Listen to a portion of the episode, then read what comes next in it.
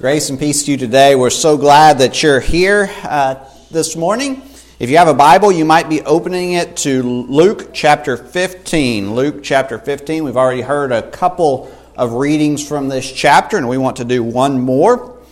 If you were not here last week, uh, you may want to pick up one of the postcards in the back that, that look like this, and it's just a reminder to you of what our mission is here at the LaGrange Church of Christ. We're going to talk more about this this morning. There's also another postcard in the back about an upcoming seminar next month, uh, Living as a Christian in a Secular World. I would encourage you to pick one of those up, and uh, you might pick up a couple extras. Give them to your friends, neighbors, if you can put them out at your work. Uh, that, that would be a great um, thing as well. Luke chapter 15, we want to begin reading in verse 11. And he said, There was a man with two sons. And the younger of them said to his father, Father, give me the share of property that is coming to me. And he divided his property between them. Not many days later, the younger son gathered all he had and took a journey into a far country and there he squandered his property in reckless living. And when he had spent everything, a severe famine arose in that country, and he began to be in need. So he went and hired himself out to one of the citizens of that country, who sent him into his field to feed pigs. And he was longing to be fed with the pods that the pigs ate, and no one gave him anything. But when he came to himself, he said, How many of my father's hired servants have more than enough bread? But I perish here with hunger. I will arise and go to my father, and I will say to him, Father, I have sinned against heaven and before you. I am no longer worthy to be called your son. Treat me as one of your hired servants. And he arose and came to his father.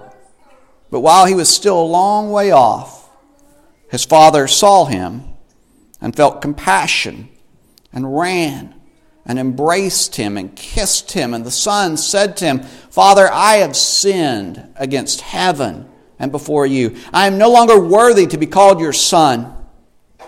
But the father said to his servants, Bring quickly the best robe and put it on him, and put a ring on his hand and shoes on his feet, and bring the fattened calf and kill it, and let us eat and celebrate. For this my son was dead and is alive again. He was lost and is found, and they began to celebrate. Now, his older son was in the field. And as he came and drew near to the house, he, he heard music and dancing. And he called one of the servants and asked what these things meant. And he said to him, your brother has come, and your father has killed the fattened calf because he has received him back safe and sound. But he was angry and refused to go in. His father came out and entreated him, but he answered his father, Look, these many years I have served you, and I never disobeyed your command, yet you never gave me a young goat that I might celebrate with my friends. But when this son of yours came who has devoured your property with prostitutes. You killed the fattened calf for him. And he said to him, Son, you are always with me, and all that is mine is yours. It was fitting to celebrate and be glad, for this your brother was dead and is alive. He was lost and is found.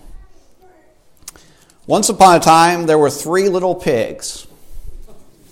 You know, that, that single sentence invokes certain images in one's mind. And, and I would venture to say that, that everyone here knows that story about those pigs. We, we know that it's about three separate incidents, each involving, you know, a, a pig and the big bad wolf. And, and we know that those first two encounters, one with the house made of straw and the other with the house made out of wood, are preparing the readers for the third and final showdown between the pig who built his house out of brick and the wolf. Now, this pattern of storytelling is a common one. It's called a, a rule of three story. And it dates back many, many, many years. And there are lots of stories, famous stories that follow it. There's the, the story of Cinderella, who had two stepsisters.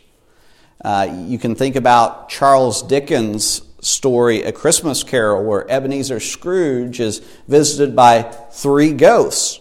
You know, there's the famous uh, fairy tale, uh, Three Billy Goats Gruff. And you can find many stories that, that, that, fit this pattern. Well, well, Jesus was a master at many things, and, and one of the things that he was a master at was he was a master storyteller. And he told many stories throughout his ministry. We often call them parables. The parable is simply a story with a point. And so Jesus tells them to teach his listeners something that he wants them to know. And in Luke chapter 15, Jesus uses three stories to teach us about the importance of mission. And even though these are separate stories, they can be told on their own, they're meant to be read together. And there's a common thread that unites all of them. And, and they're only properly understood when we look at them all together.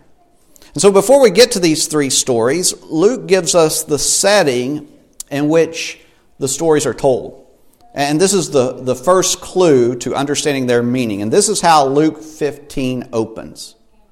Now the tax collectors and sinners were all drawing near to him, and the Pharisees and the scribes grumbled, saying, This man receives sinners and eats with them. So here we learn that Jesus is speaking to two groups of people. Uh, one group is comprised of tax collectors and sinners. And so these were outcasts, they were considered unclean. And the tax collectors were, were deeply hated, and for good reason. I mean, what they would do is they made their money off of poor people. In fact, some of them became quite wealthy doing this. You'll remember Zacchaeus, whom Jesus encounters in Luke chapter 19. He is a rich man. Well, how did he become rich? Well, he took money from poor people. And we learn in that chapter that he understood that this was wrong. He knew it was wrong when he was doing it. And so um, tax collectors did wrong. And the Jewish people had a legitimate reason not to like them.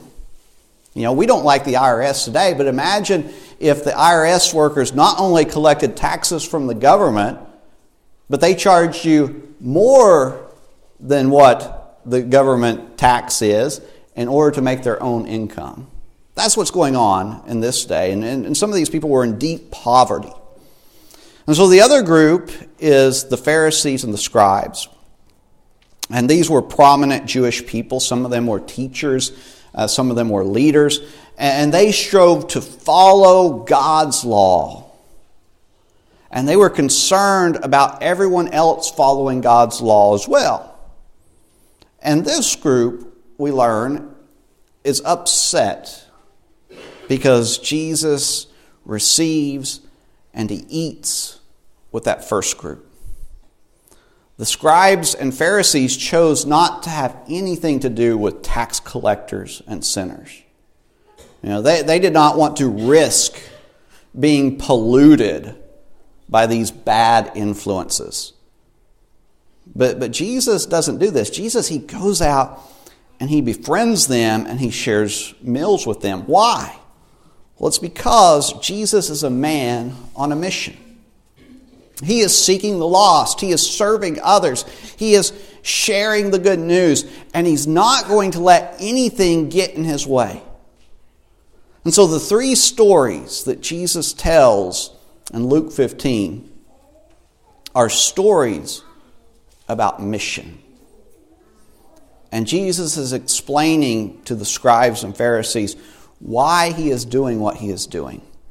And so the first story is about a shepherd who has 100 sheep. And one day he goes out and he only finds 99.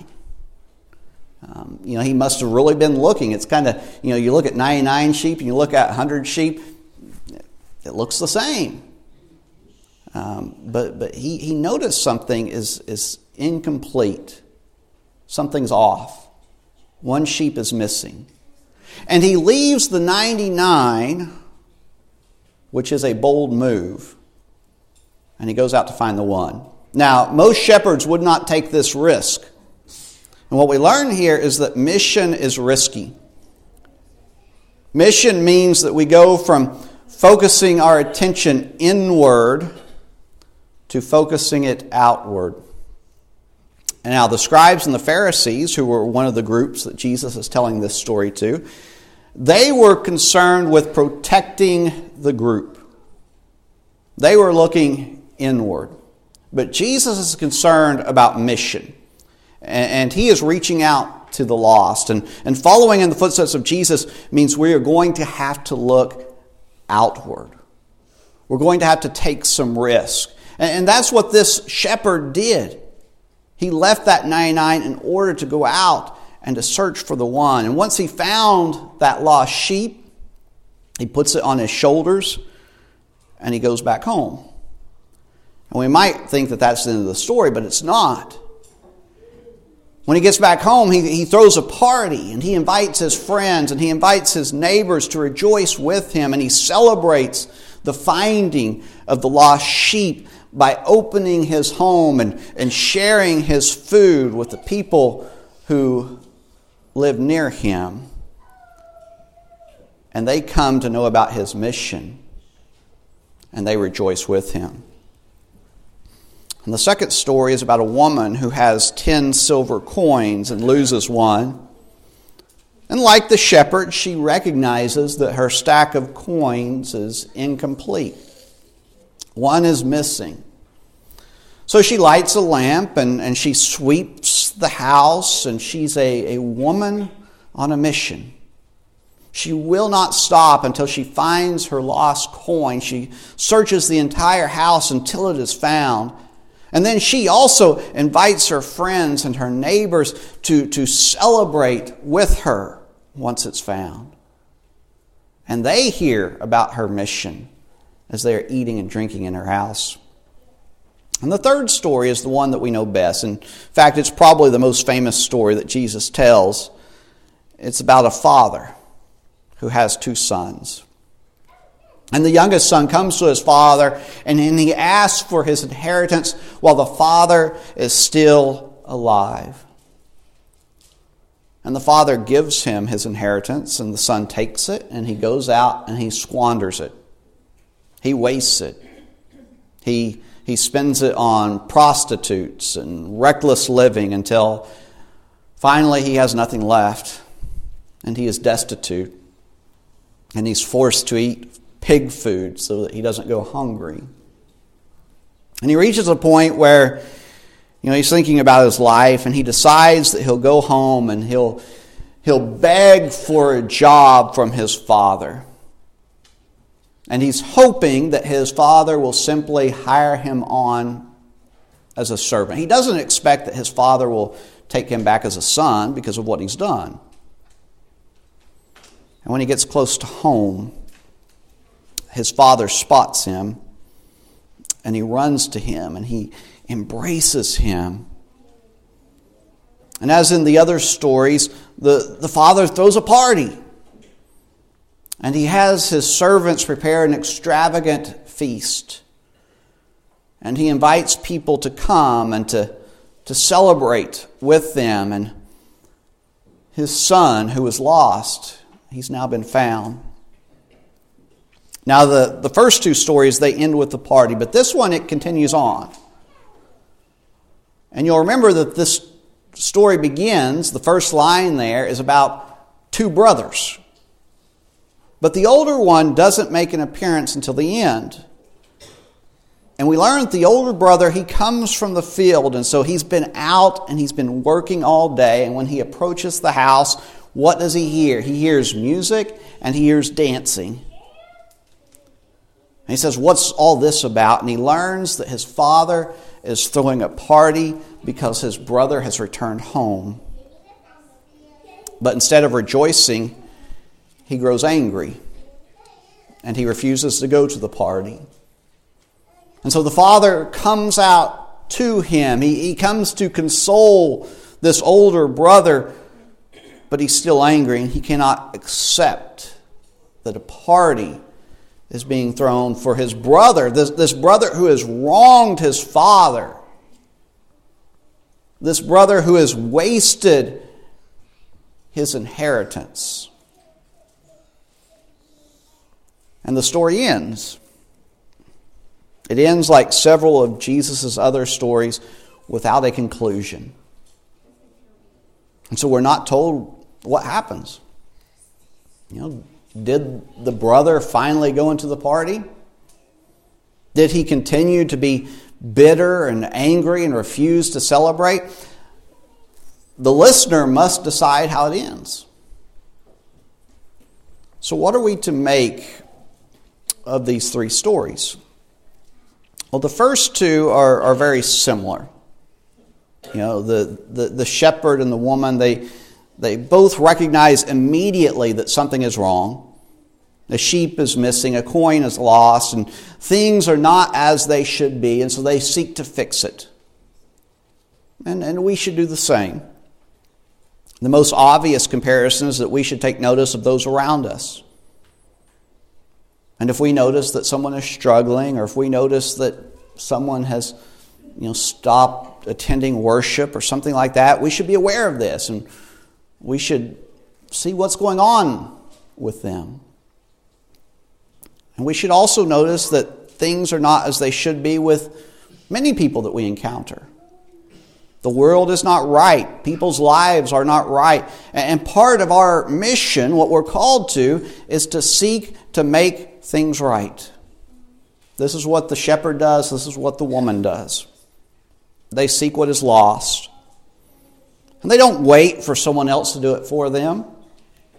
As soon as they uh, notice that something is lost, they act. And the question is are we willing to do the same? Now, there are several noticeable differences in the third story.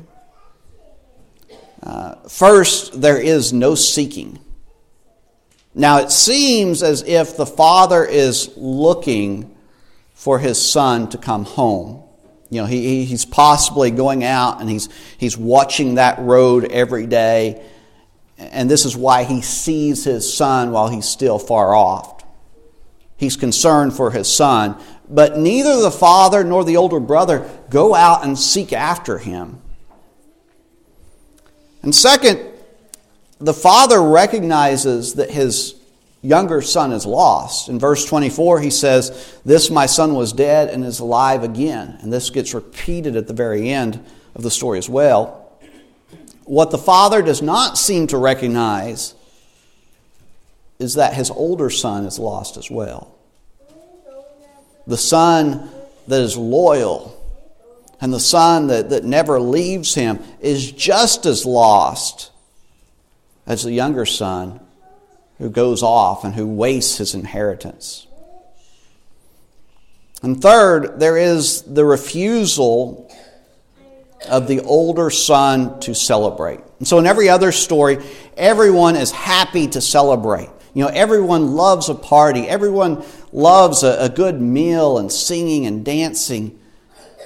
And so, this refusal of the son to celebrate tells us that something's wrong. He has a heart problem and he does not love his brother as he should. The differences in the final story should remind us that we are to be a people who notice the lost, seek after them, and rejoice when they are found. This is the model that we find in the first two stories. And this is the model that we are to follow. We are to be a people on mission, seeking, serving, and sharing. And finally, we learn that mission is not always easy. In fact, it requires that, that we have a heart for the lost. And so this chapter begins with the scribes and Pharisees, and they're complaining that Jesus is eating with sinners and tax collectors. And again, there were good, in fact, I would say there were very good reasons for the Jewish people not to like tax collectors. They collected money that they were not supposed to take. They got rich off of poor people. They were not good people. But here's the thing mission is not about judgment. And if you judge everyone you meet, then you're going to be terrible at mission. Because our mission is to go to people whose lives are broken. We are going to find people, to seek after people who have done some awful things. And if our first response is to judge them, then we are not sharing the good news with them because the gospel, the good news, is that they can be forgiven for whatever it is they've done. God is a God of grace. And we see this in the final story.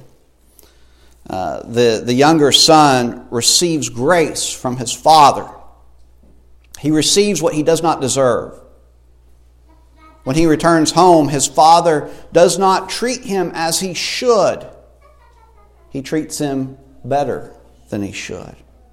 And he runs to him and he embraces him and he gives him his best robe and he puts a ring on his finger and he throws him a party and he doesn't worry about the expense. He invites the whole town to attend. Now, the older son, he comes along and uh, he looks at this and he thinks this is not fair. And you know what? He's right. It is not fair. None of it's fair. And that's why it's grace. And Jesus leaves the story open ended. He allows us to choose how it's going to end. So the scribes and the Pharisees, they were acting like the older brother. They were upset that Jesus was eating with tax collectors and uh, the, these tax collectors who had defrauded them. But Jesus, he's a man on a mission. He came to seek and save the lost. And he comes to serve everyone. He comes to share the good news with Jews and Gentiles and sinners and even tax collectors. And so we're left with the same decision that the scribes and Pharisees had to make long ago. Are we going to be a people who are inward focused? Are we going to be a people who become upset when someone welcomes a sinner? Are we going to cry, that's unfair? Or are we going to follow the example of Jesus and choose to be a people on mission?